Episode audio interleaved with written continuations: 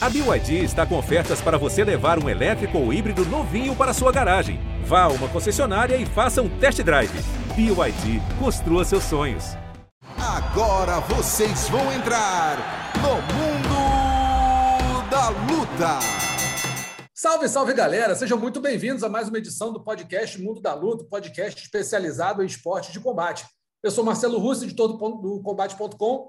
Depois das minhas merecidas férias em Jericoacoara, estou até um pouco mais, estou meio rosa, estou mais ou menos é, bronzeado, passei protetor 50, porque senão não aguento.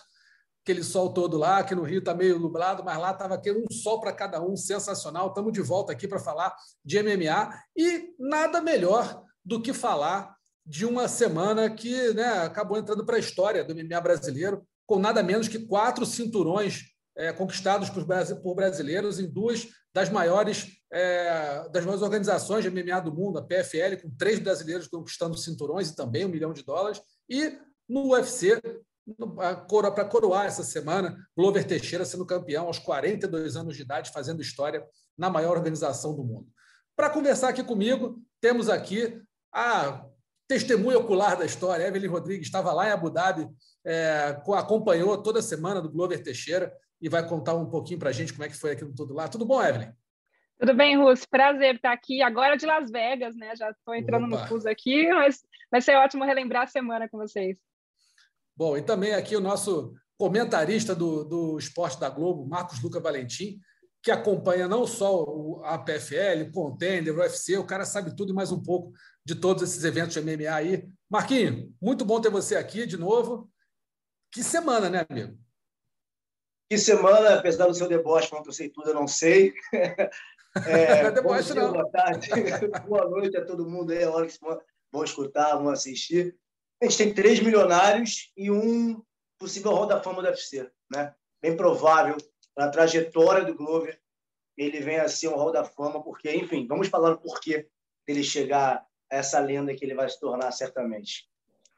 Certamente vai se tornar, não tenho muita dúvida que o Glover vai pegar aquele fardão e aquela taça, né, aquele troféu de Hall da Fama do UFC.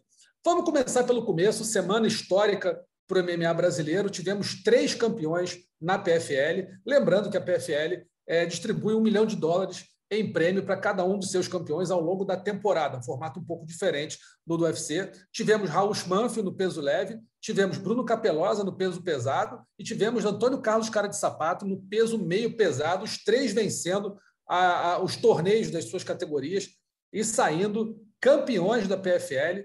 Acho que o Brasil agora, se não me engano, o Brasil é o país que tem mais cinturões, não só no UFC, como também na PFL agora. Marquinho, é uma semana que assim a gente pode é, falar de, sobre vários aspectos, mas sem dúvida nenhuma é uma semana para entrar na história do esporte brasileiro. Tivemos até conquistas em outros esportes, Raíssa Leal, tivemos a Rebeca Andrade ganhando muita coisa, mas no, no, especificamente na luta, tivemos aí uma semana para não esquecer, né? Tivemos três campeões da PFL fazendo história e com histórias muito bonitas para contar, todos eles. Raul Schmanf, o Bruno Capelosa, infelizmente, perdeu o pai dele antes um pouco da luta e acabou é, não sendo informado pela, pela equipe, pela família, para não prejudicar a, a, o desempenho dele. E o cara de sapato, um cara que veio muito bem no UFC, acabou se ferrando muito com contusões e tudo, e deu a volta por cima na PFL. É uma semana é, de grandes histórias para o Brasil. Né? É, para me ater só a PFL, para a gente começar pelo começo, como você disse, até cronologicamente, é uhum. curioso, são três histórias fantásticas e completamente diferentes. Né? A gente tem o Raul, que um ano atrás não fazia ideia de que lutar, estava lá, como ele disse, limpando privada, né? É, tem o do Capelosa, a história do pai. Capelosa fez, fez história, fez história não, uma trajetória aqui no cenário nacional. Cansei de ver lutando em Jungle Fight. Depois foi para o Rising, acabou sendo nocauteado. Ele teve essa chance da PFL, nocauteando todo mundo. Só foi por decisão, se não me engano, essa luta que ele conquistou o um milhão. E o cara de sapato, o cara extremamente carismático, veio do TUF, campeão do TUF, chegou a UFC, uma categoria que não era dele, até porque no TUF ele era peso pesado. Aí luta como meio pesado no UFC, viu que era muito pequeno para a categoria. De médio, consegue ter sucesso ali, mas vai lutando, perdendo, ganhando, perdendo, até sua demissão e consegue agora ser campeão da PFL. Então, assim, é, quando você vê esses três atletas chegando à PFL, sabendo que está em jogo, na cabeça, no imaginário da maioria, eram azarões. Se a gente pensar que o Raul, por exemplo, pegou o Anthony Pérez é, antes de chegar à final. Então, assim, são cenários que formam realmente. Você vai se acostumando a, a ter essa empatia com, com, esses personagens, porque é sempre o azarão, sempre o azarão, sempre o azarão, e combinadas histórias maravilhosas e magníficas. Então, acho que potencializa isso é você saber ter essa história como bagagem desses três caras e um milhão, que obviamente, hipocrisia, óbvio que o dinheiro vale, óbvio, né? Um milhão, claro. eu não sei nem mensurar o quanto vale isso na minha vida, mas é, é, é, o valor o valor que se dá até essa conquista, sabe? O que, o, que tiveram que abdicar, isso é muito dito no mundo da luta, é o, o, do mundo esportivo como um todo. O, a que custo aquilo, aquilo chega? A que custo chega uma conquista dessa, um título desse? Eu acho que a grande que fica para mim, a impressão que fica para mim dessa semana, falando da PFL especificamente, é a história desses três caras, para além da conquista, para além do milhão, até porque não foi o que ganhou o milhão, mas é o que fica é a história, a trajetória construída de três caras completamente diferentes, mas chegaram num lugar comum, que é esse topo milionário, topo de ouro da PFL. Sensacional. É, eu acho perfeita a tua análise, porque é exatamente isso. São histórias muito, muito diferentes, mas que mostram, assim, tem um lugar em comum, que é a superação da dificuldade de cada um desses caras, né? O Raul, você falou bem, estava limpando, estava trabalhando de faxineiro, pensou em parar de lutar, ficou três anos sem lutar, porque não conseguia luta, ninguém lutava com ele, tinha que sustentar a família, tinha que trabalhar, daqui a pouco, pô, sei lá, pode passar fome, a gente não sabe o dia de amanhã, e o cara, de repente, consegue uma, uma oportunidade. Pandemia. pandemia, difícil de ter eventos, não tinha, e o cara consegue uma oportunidade na PFL de alternate, né, de reserva, consegue eventualmente entrar ali como, como substituto, luta com Anthony Pérez, ex-campeão do UFC, um dos lutadores mais habilidosos do mundo, mais temidos, também contratado a peso de ouro, ouro vence o Anthony Pérez, vai avançando, chega na final contra o Lloyd Radzabov, que é um russo que era considerado favorito, faz uma luta de altos e baixos, chegou no quinto round, podia dar qualquer um, estava meio empatado, 2 a 2 ali, quer dizer, um, uma guerra, e ele conseguiu na raça, literalmente na raça, claro que tem toda a qualidade de lutador, mas na raça mesmo, naquela assim, ó, o Corner falou para ele, olha, achamos que está 2 a 2 agora é o round de você decidir, pode até estar para você, mas pode estar 2 a 2 você tem que vencer. E o cara foi lá e venceu e conquistou um dinheiro que talvez ele nunca conquistasse lutando por organizações maiores, né? Um, um Bellator ou pelo UFC, até pelo próprio Rising. É um lutador que não tem nome ainda no cenário mundial.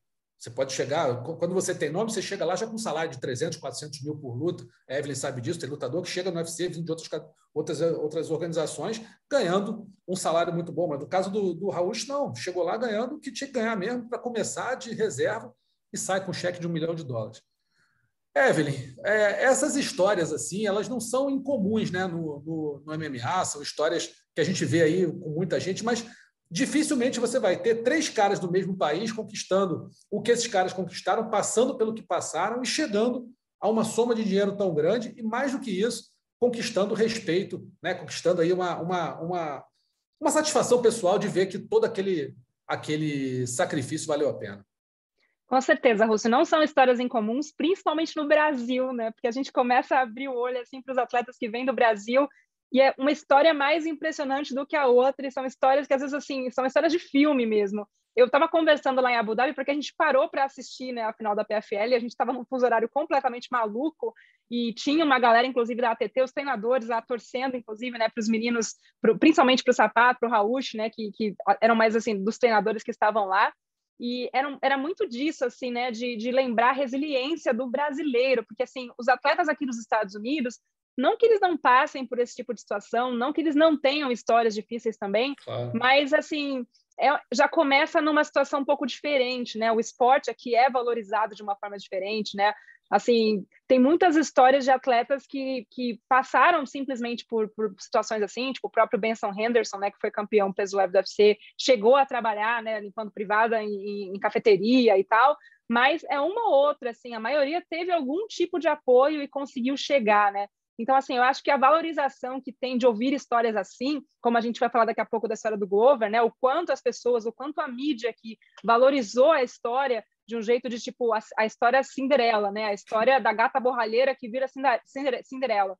Então é muito disso, assim, da gente ver a resiliência do brasileiro, a força e o quanto o brasileiro, apesar de ainda ter uma discrepância muito grande né, de, de treinos ainda no Brasil, de uma série de coisas, de tentar sair para outros países para melhorar a qualidade de treino, melhorar a qualidade de competição, consegue chegar, né? E, e, se a gente tivesse mais eventos no Brasil que pagam né, bolsas parecidas, mais estrutura, quantos outros atletas a gente não teria, quantas outras histórias a gente não teria de sucesso também, né? Então, eu acho que faz pensar também nisso, né?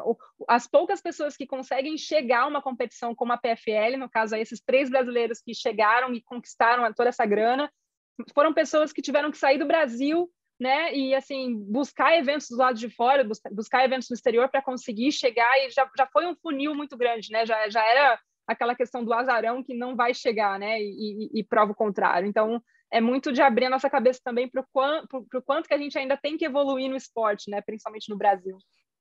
A estrutura da gente é que ainda está muito, muito deficiente. E a gente lembra também né, que quem sai daqui sai sem falar a língua. 99% das vezes. Você chega lá e você tem que aprender, você tem que vai na marra, e muitas vezes você é enganado, você é ludibriado, enfim, tem uma série Chega de dificuldades. Aqui, tem várias histórias de atletas que, que, vieram para cá e tiveram que trabalhar de Uber, né? Não conseguem se manter, Vários. principalmente na, na, carreira. Vai trabalhar limpando é, banheiro, vai trabalhar de segurança, vai trabalhar de Uber e tem que manter os treinos e pagar as contas, né? Tá pagando em dólar, né? Que é querendo ou não o custo de. O pessoal fala, ah, você ganha em dólar, mas o custo de vida também é em dólar, né? Então assim é um Exatamente. custo de vida que é alto, mas é aquilo, arriscar tudo para conseguir simplesmente o sonho, né? Da, da vida.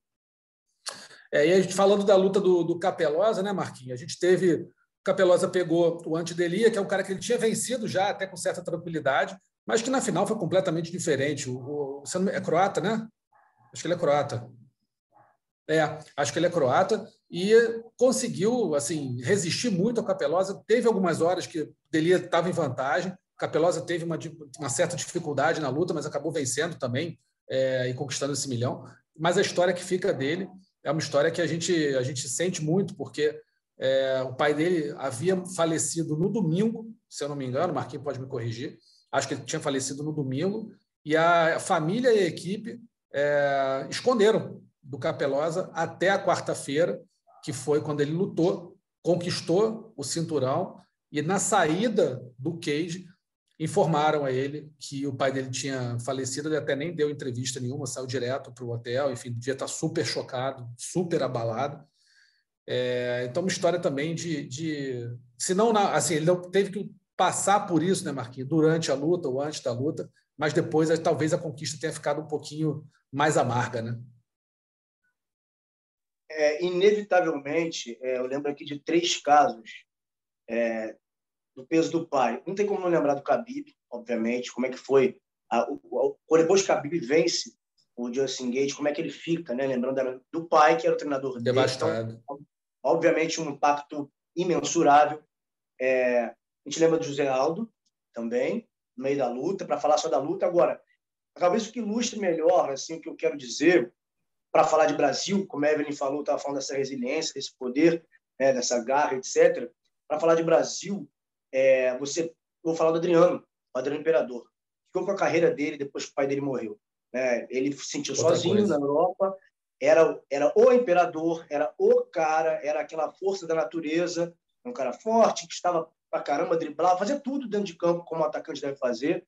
E o pai morreu, a notícia acabou com ele. E ele fala isso em várias entrevistas abertamente, que ele não tinha mais aquela pessoa, não é que estivesse do lado dele ali. Ele sabia que poderia ver o Brasil recorrer a essa pessoa. Um porto seguro, né? Exatamente. É um pilar que rui. E você começa a ficar em desequilíbrio.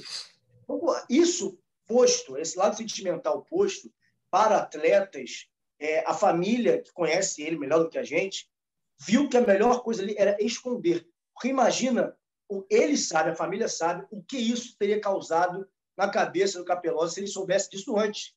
Antes Com de entrar no cage, sabe? Então não quer dizer que ele tenha a cabeça fraca ou mais forte do que fulano, esse crânio modo de lidar. Só a família sabe o impacto que teria para ele saber da morte do pai dias antes de uma situação que ia mudar a vida dele e da família. Aquilo vai mudar sempre, a vida né? de todos ao redor dele. A vida da, está ao redor dele vai gravitar em torno dessa conquista. Um milhão de dólares é outro nível de vida que ele vai proporcionar a todos que ficaram aqui para honrar a memória do pai dele. Então, acho que a, a, a luta em si É, foi uma luta, obviamente, foi boa porque ele venceu, mostrou a resistência do croata, que já tinha lutado contra ele. Capelozzi vem nocauteando todo mundo, todo mundo, já há um tempo nocauteando pessoas de modo é, inapelável.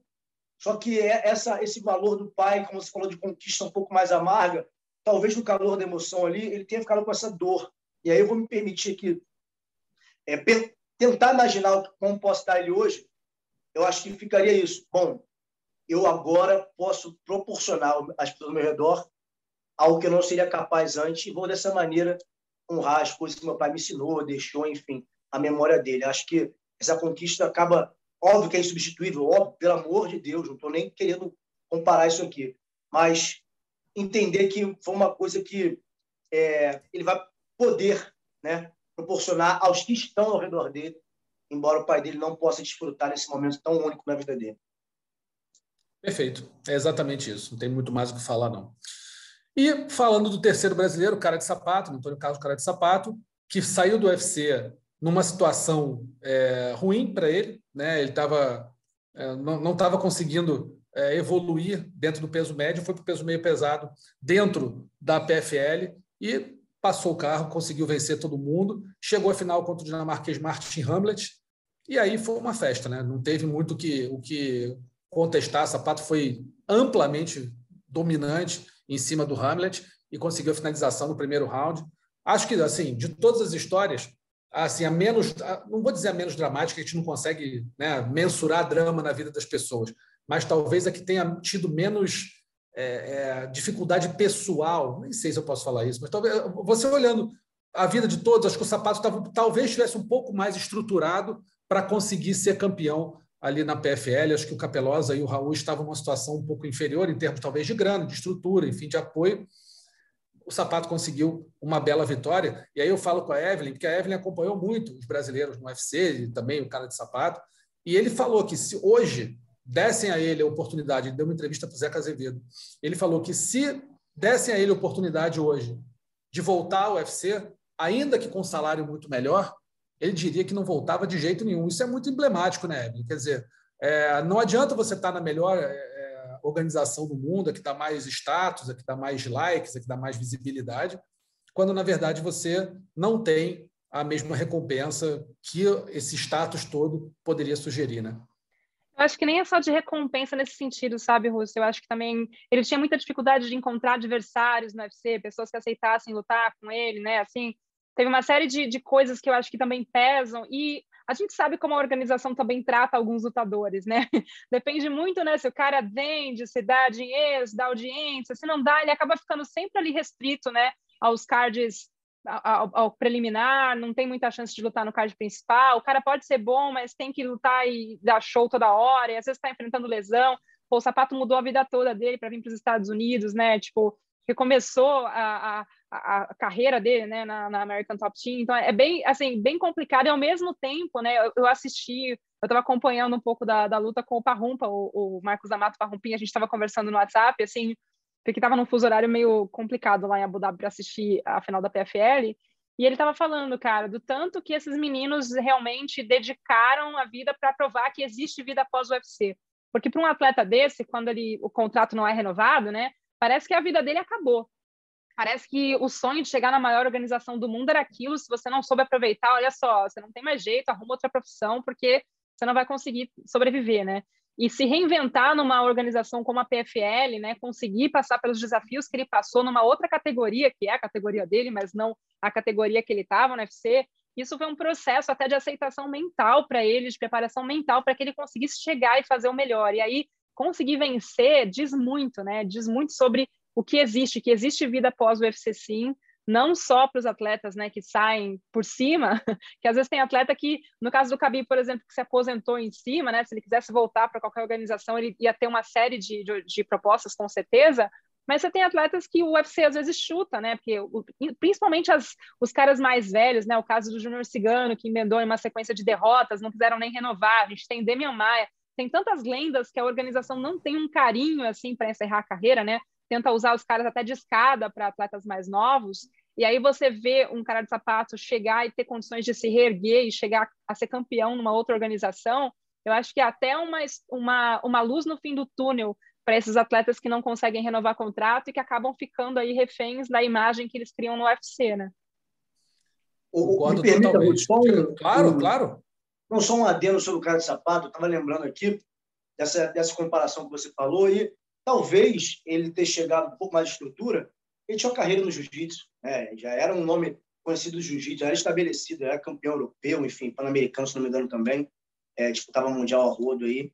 É, e também, mas teve uma coisa que eu lembrei, talvez agora não seja a história é, momentaneamente mais dramática, mas o cara de sapato teve na história dele, no passado, uma coisa traumática, que ele viu um amigo ser assassinado e desenvolveu o síndrome do pânico. Né? É verdade. Então, é claro, é verdade. Tem, tem tempo, não está efervescendo né, ainda, não é como os dois que citou, o Raul e o, o Capelosa, mas também tem essa, teve isso na história dele. Né? Então, como ele superou isso também, para depois chegar ao TUF, ser campeão do TUF, UFC, enfim, até se tornar um milionário campeão da PFL. Concordo. Estou falando que ele sabe muito? Sabe tudo, cara. É bom. Está sempre aí. Deboche. Não, não é deboche, não, é verdade. Mas a gente estava falando, a Evelyn estava dizendo, é, desses é, lutadores mais veteranos que, tão, que acabam sendo é, descartados pelo UFC. E a gente tem a história aqui, vamos emendar no nosso segundo assunto, que é o UFC 267. Tivemos um veterano que ninguém é louco hoje de descartar. Se alguém fosse louco de descartar o Glover Teixeira, é, certamente pagaria um preço alto, porque o, o, filho de Sobralha, em Minas Gerais, conquistou talvez uma das vitórias mais emocionantes dos últimos tempos, não pela luta em si, porque a luta foi muito dominada por ele em cima do Ian Blachowicz no último sábado, mas foi uma vitória que coroou uma, uma não só uma carreira, mas uma vida. Né? Quando você fala de um cara que saiu do interior de Minas, e é interior, interior mesmo, não é aquela a cidade próxima a Belo Horizonte, aos grandes centros mineiros, não, é uma cidade muito no interior, que foi tentar o sonho nos Estados Unidos, atravessando de forma ilegal o deserto, ficando na mão de coiotes, ficando dias e dias dentro de uma casa sem poder tomar banho, com uma, uma, uma ração e um, uma garrafa d'água não sei quanto tempo, enfrentando a morte no deserto, você não sabe o que vai acontecer no deserto, você consegue atravessar um rio, se o rio te leva, você afoga, você se afoga. Enfim, ele passou por tudo isso, entrou nos Estados Unidos, teve problemas, quando voltou não teria o visto expirou, se eu não me engano, voltou, não conseguia retirar o visto de novo, passou ele... anos. Diga, diga. Não, é, a gente contou a história dele no Esporte Espetacular, Sim. ele até relembra com muito, muito, muita emoção, né? Porque, na verdade, assim, quando ele chega nos Estados Unidos, ele até fala que a travessia em si não foi o problema, né? O problema, na verdade, foi depois que ele começou a ter o sonho de lutar no UFC, o sonho de, né, tava no auge físico, no auge, né, lutando e ganhando de todo mundo, e não podia lutar na maior organização de MMA do mundo porque ele era ilegal nos Estados Unidos. Ele pagou 8.500 dólares para cruzar a fronteira para os coiotes, ele não tinha esse dinheiro. O que acontece? Você firma um compromisso com esses caras que são bandidos, na verdade, né? Que são os caras ah. que fazem a, a, travessia. E ele ficou trabalhando ilegalmente nos Estados Unidos por dois anos e meio para pagar a dívida. Então, todo o salário que ele ganhou nesses dois anos e meio foi para pagar essa dívida com os coiotes, entendeu? Quando ele conheceu o Chuck Liddell e começou, inclusive, né, já a treinar. Na verdade, ele, ele conheceu o Chuck Liddell lutando contra um cara que era treinado pelo Chuck Liddell o, uhum. o John Hackman e o Chuck Liddell estavam no corner adversário, o Glover perdeu, mas demonstrou muito, muito coração, e eles resolveram chamar o Glover para treinar com eles. Foi assim que o Liddell, na verdade, começou a ser o mentor dele, né? Naquela época, ele teve que voltar para o Brasil, porque assim, ele casou com uma americana, que é a esposa dele, a Ingrid, em 2001, e aí, mesmo casando e pedindo né, os documentos para o governo, o governo falou que não, que ele tinha que dar entrada numa carta de perdão para a imigração. Então, ele deu entrada nessa carta de perdão, e teve que esperar três anos e meio no Brasil, enquanto a imigração analisava os documentos para poder definir se ele Ou teria não direito. Analisava, né? Você ficava é. lá no... E a Ingrid conta que ela ligava todos os dias para a imigração, chorando, pedindo por favor para eles não esquecerem do Glover e que ela teve que mandar uma carta para um senador americano pedindo socorro, pedindo para que ele intercedesse pelo Glover. E aí saiu a, o perdão do governo no dia do aniversário dela. Enfim, aí sim ele teve, recebeu a notícia três anos e meio depois de que ele poderia voltar, e nesse meio tempo os dois separados, né? A Ingrid nos Estados Unidos e o Glover no Brasil, no auge da carreira, tendo que lutar em eventos nacionais porque não podia ser contratado pelo UFC. Esse é um resumo da história, né, Russo? Desculpa eu é, me intrometer é aqui. Isso. Não, mas é isso, é um, é um, resumo, um resumo bom, com bastante detalhes, e que lá nos Estados Unidos ainda teve aquela história dele está trabalhando, acho que em construção, alguma coisa. Ele era sei. jardineiro, jardinagem. Jardineiro, jardinagem. E aí apareceu a oportunidade dele lutar boxe. Não, ele mentira, queria fazer campeonato não. de queda de braço. Queda de braço, e queda aí de ele braço. Foi, Quando chegou era... no lugar. Era boxe. Não era, né? Era boxe. Ele falou, pô, nunca lutei na vida. Ah, mas você é grande, vai lá, paga 50 dólares. Não, pagou 50 dólares. É isso aí. Ele pagou 50 dólares para lutar, fazer um campeonato de queda de braço. Ah, tu é forte, tu, tu é fortão, vamos lá. Chegou lá, não era queda de braço coisa nenhuma, era boxe. Ele falou, pô, boxe eu não sei lutar, vou apanhar. Dá meus 50 dólares de volta. Não dá. Isso aí já é a inscrição, ficou para lá. Tenta ganhar aí, você recupera no prêmio. E foi, foi, foi aí que ele perdeu. perdeu é. Foi até a ele final, conta que desde, ganhou... que desde o início os amigos dele falavam assim, pô, você perdeu aí, perdeu 300 dólares que você podia estar ganhando na construção hoje. Você não vai ser campeão nunca. Vitor Belfort, Vanderlei Silva são, tipo, eram três anos mais velho que ele só, né? Já estão campeões, começaram a treinar há muito tempo, você vai começar agora, você nunca vai ser campeão, né? Então, um cara que já começou a carreira ouvindo isso desde, desde aquela época. E assim, essa semana a gente reviveu muito essa história, porque eu cheguei a entrevistar o Dana White, né? O Dana ia para os eventos que o, que o Glover conseguia lutar na época, que eram eventos geralmente em regiões indígenas, né? Que, que os caras pagam o cachê lá, o cara ilegal conseguia lutar. E o Dana não podia contratar o, o, o Glover na época, né? Ele falava, get your shit together, né?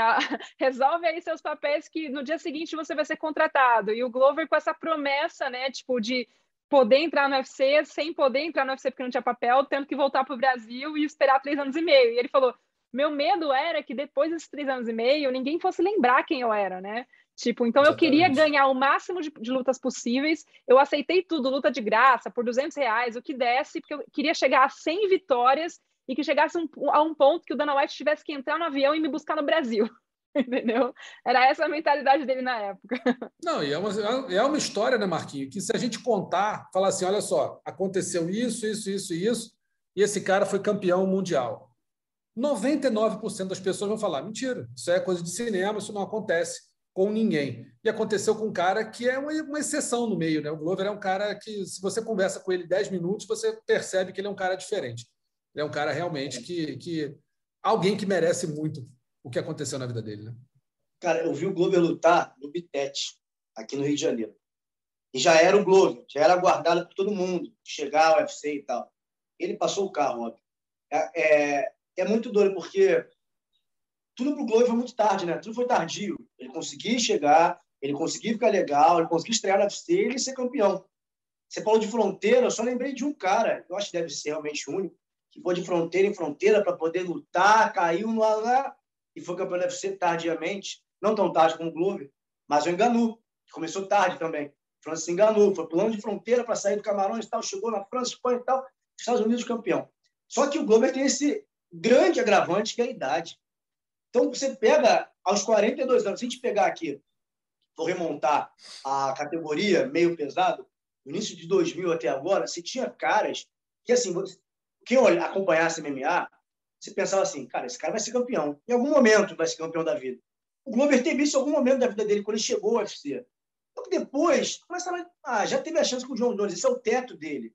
Já teve a chance dele ali, não vai chegar. Você tinha, vai lá, de início de 2000 para cá, Rampage Jackson, que ganhou no Chuck Liddell. Midiáticos, dois pô, dos maiores midiáticos da década passada. Rampage, da retrasada. Rampage com, com, com o Chuck Liddell. Depois você tem Forrest Griffin, que é o campeão do TUF ganhou do Rampage. Aí tem o Rashad Evans, que ativa o Jeff Liddell, ganha do, do Forrest Griffin. Aí vem Lioto, vem Shogun, aí entra esse fenômeno de John Jones. Então já eram caras que figuravam ali, é provável que ganhe, é provável, o Shogun já era o Shogun, o Lioto era indecifrável, então são nomes que já tinham, o Glover já tinha tido a chance dele, ninguém contava mais com o Glover. Ah, não é possível, agora 42 anos, e o Glover extremamente inteligente, a Evelyn vai poder falar disso melhor do que eu, pelos bastidores, que ele conta as entrevistas que como ele se achou treinando agora diferente, treinamento diferente. Ele fala que treinava errado. E você vê isso na luta dele, a forma muito mais. É, ele não desperdiça a oportunidade, isso eu acho que eu queria dizer. Ele não desperdiça, é ele não, né? ele não é entrega verdade. força onde ele não pode determinar o rumo da luta. Ele vai para aquilo e bota. Ah, nas últimas seis lutas dele, seis vitórias dele, foram quatro vitórias finalizando, uma no ground and pound, uma por decisão. Ele vê a oportunidade e ele capta, ele não desperdiça oportunidade. Sabe que não é mais um garoto, não tem, vai ter gás infinito para tentar, tentar, tentar e não conseguir, e está até o quinto round voando. Então é muito inteligente o Glover faz, além, óbvio, óbvio, da, do primor que é o jogo do Glover agarrado. O primor, o desespero que não deve ser ter um edifício em cima de você no ground and pound, porque assim, ele deve ser agonizante. Então, é, é, é essa história toda que a gente está falando aqui, é, mas eu gostaria de destacar essa inteligência, esse, essa, esse novo Glover, embora a idade não dê para parecer novo, mas o novo Glover que renasce da inteligência dele de se entender melhor nessa categoria e nessa forma de treinar.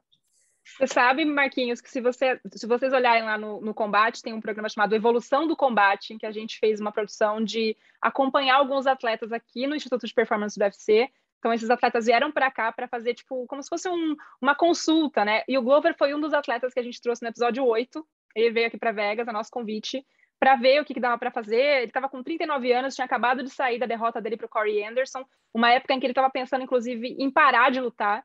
E aí ele chegou nos primeiros testes físicos, eu nunca vou esquecer, eu estava acompanhando lá. Primeiros testes físicos, o nutricionista regalou o olho, porque assim, a gente descobriu, ele não tomava café da manhã, ele gostava de treinar com o estômago vazio, e à noite ele amava comer steak, né, bife, né, muita carne. O nutricionista falou, pelo amor de Deus, tá fazendo tudo errado. E ele, não, não tomava muito café, tudo errado, tudo errado. Fora o treino, porque assim, no Brasil a gente tem uma cultura que não é a cultura do descanso. O descanso não faz parte do treino no Brasil. Se você não está treinando no Brasil, você está descansando, está errado. Aqui não. Aqui o descanso faz parte do treino. O que, que eles começaram a fazer? Deram uma série de equipamentos tecnológicos para ele, que ele media o organismo dele como estava de manhã. Se desse vermelho, não podia treinar. Se desse verde, vai treinar. É, um, um anel que também checava, uma série de outras coisas, né? E aí ele começou a fazer tudo o que essa equipe de cientistas disse para ele para fazer.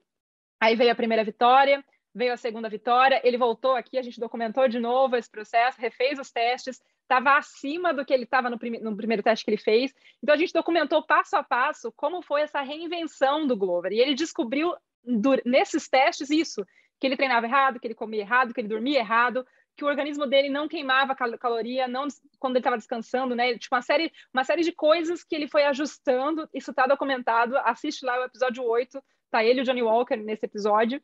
E aí foi ah, ali que ele começou a se, a se reinventar, e o mais engraçado de tudo é que assim, né, a gente acompanhou até mais ou menos a terceira ou quarta vitória, aí ele veio para cá enfrentar o, o, o Thiago, Thiago Marreta, né, que foi a última luta que garantiu né, a vitória para ele, e ele relembrando, caramba, olha só, o mais bizarro de tudo, né? Os cientistas com ele lá contando, o mais bizarro de tudo é que a equipe dele ajustou muito fácil, entendeu? Assim que os caras mandavam as coordenadas, todo mundo da equipe dele, que é uma equipe muito boa, né? Um clima muito bom, assim, o pessoal ajustou muito fácil e, e assim, foi seguindo, né, naquele treinamento de ponta e ele foi se sentindo muito melhor. Ele falou, cara, se eu soubesse que era só eu ajustar isso, eu poderia ter sido chegado ao, ao topo há muito tempo atrás, né?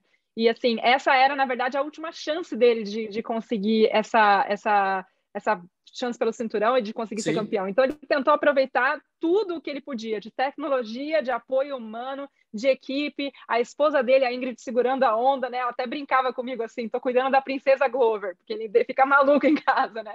E aí foi crescendo, então foi uma coisa. Quando chegou em Abu Dhabi, gente, assim, desde a primeira entrevista, a sensação que eu tinha é que a aura dele estava diferente, que ele era uma outra pessoa nas entrevistas, nos treinos, no dia a dia, a forma como ele lidou com todas as situações da semana, como ele tratava todo mundo, né? Do, do, do cara que faz o café até o cara que leva ele para a arena, assim. É era, era uma, uma coisa que parecia que já estava escrito, assim, sabe? E a gente até comentou, assim, nos bastidores, eu falei com o Joinha, Joinha, tá um clima que, assim, a gente... É difícil, às vezes, quando você gosta tanto da pessoa, de ver ela chegar num momento como esse, né? Porque eu também, o Barrovic, querendo ou não, é um cara super querido, né? Super educado, mas parecia ali que o Glover sabia, eu quis isso a vida inteira, é a minha última chance, eu quero mais do que ele e eu preciso deixar isso muito claro desde o início da luta. Então, assim, foi um pouco da estratégia que ele tinha, ele sabia que se a luta fosse para o chão, ninguém resiste ao mata-leão do jeito que ele dá, e pelo jeito que o Blahovic bateu, deu para ver que foi realmente muito, muito forte, né? Não tinha muito o que fazer. A hora que encaixou ali o golpe, ele já saiu batendo porque sabia que não ia ter condições de sair. Então, assim, para mim foi emocionante estar ali, emocionante acompanhar a semana do Glover, acompanhar tudo que aconteceu, porque a gente viu se desenhando um dia após o outro, como esse cara estava assim no auge, assim, sabe? Tava pronto, não tinha como a história não ser dele. O Lebre, Agora... da derrota pro pro Corey. Ou foi mal, Russo? Foi mal. Fala não, não, vai, vai, vai lá, vai lá. Pode ir, pode ir. Fala é, Evelyn falou da derrota para o Corey Anderson, que ele pensou até em se aposentar, né, e tal. E eu lembrei imediatamente, depois de disputar o cinturão com o John Jones, ele teve um desempenho horroroso com o Phil Davis aqui no Rio. Foi no evento do Aldo com o Chad Mendes, a revanche. E foi um Isso. desempenho horroroso que, assim, um Glover normal não perderia da forma que foi com o Phil Davis. O, o não, não, tomou conhecimento do, do Glover, sabe? Foi, foi realmente apático. E aí, aí sou eu achando, tá? Ele não falou isso, não. Para mim, pareceu que ele viu que não vou chegar de novo a disputar o cinturão, porque também já não estava tão novo. Também já, já tinha outras pessoas chegando, tinha um apelo de várias pessoas que estavam na fila para enfrentar o John Jones. Todo mundo estava com a mão levantada para pegar o cara.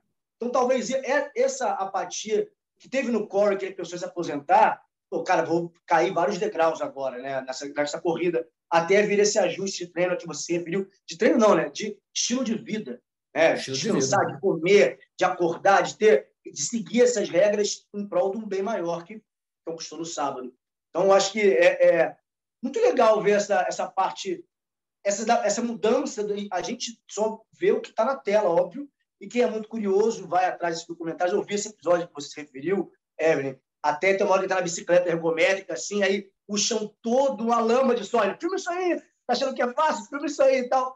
É, mas tem coisas que só quem está ali pode trazer. Então, ter esse depoimento, você falando dessa, essas miudezas, sabe? Dele acordar, ter um relógio vermelho que não pode deixar ele treinar, isso é inimaginável, né? E, e faz toda a diferença no resultado final. Então, pô, muito maneiro, muito maneiro saber disso. Muito maneiro. Agora, quer uma coisa mais maneira? Evelyn, conta como foi quando ele saiu do octógono e foi dar entrevista para você. Cara, olha só, é porque assim, é, nos bastidores ali, né, as pessoas não sabem. Eu estava sozinha, não tenho câmera, não tenho equipe, né? Eu tenho, eu fico com uma câmera para eu gravar sonoras para os VTs e o meu, meu link ao vivo é feito pelo telefone. A internet estava muito ruim em Abu Dhabi. Então ele saiu, né, da, da, da ele saiu do octógono, foi lá para trás e ele tinha que vir primeiro para mim, porque a gente estava tentando fazer o link com ele, com a família que estava assistindo em Sobralha, a gente tinha equipe, né, a gente estava tentando fazer funcionar. Só que a internet não ajudou, não subia de jeito nenhum. E eu nervosa, porque ele chegou todo feliz, parou do meu lado eu tentando fazer entender. Sabe como é que é, né, Marcos? Você já coordenou as minhas transmissões. Você sabe como Algumas é vezes. Na coletiva foi tenso, né? Eu lembro da coletiva, você falou que a internet Exato. não nenhum. Não tá funcionava, gente, porque tinha mais de 50 pessoas, 50 jornalistas ali nos bastidores. Eu tentando fazer o, o sinal subir, o sinal subir, não subia. Aí veio um repórter de uma outra emissora que ia fazer ele depois, bateu assim no meu ombro e falou assim em inglês: querida, não se preocupa, se você está tendo problemas com, com, com ele, a gente vai ter todo o prazer de entrevistar ele, a gente entrevista e você resolve o seu problema. O Glover virou em inglês e falou assim: ninguém me tira daqui, eu vou falar com o Brasil primeiro, ela está aqui, ela vai ter o tempo que ela quiser, depois que eu falar com o Brasil, eu falo com vocês. Então, tipo assim, naquela hora ali, todo mundo ficou quieto, Aí o sinal realmente não funcionou. Eu falei, Glover, eu vou gravar, então, e aí eu te libero, tá bom? Ele falou, tá bom. Aí eu, tipo, eu fui tipo, para trás da câmera, gravei a entrevista e aí devolvi. E ele atendeu todo mundo muito bem, mas ele, tipo, não, ele, ele assim, foi pro cara e falou: não, não, tipo, eu vou ficar aqui o tempo que precisar, porque eu vou falar com o Brasil, que é o público que eu quero mais falar agora, né? É meu país, minha família tá lá, eu vou falar, eu vou esperar. Então, tipo, foi, foi muito, assim, para mim ali naquele momento, sabe, sabendo que é um campeão, respeitando o trabalho, sabe, respeitando que a gente está ali por ele, né? Foi assim, foi incrível. Ele nem precisava ter feito isso, viu, Marcos? É, não é à toa, a gente, é, porque para a gente aqui, né, que é, que é, Brasil e tal, que sabe, acompanha, que torce para os atletas, a gente tem a sensação que qualquer um que ganha ali é um cara sensacional e tal. Só que isso fica em evidência quando você vê a repercussão que teve no mundo da luta, fora do Brasil, mundo. mundo.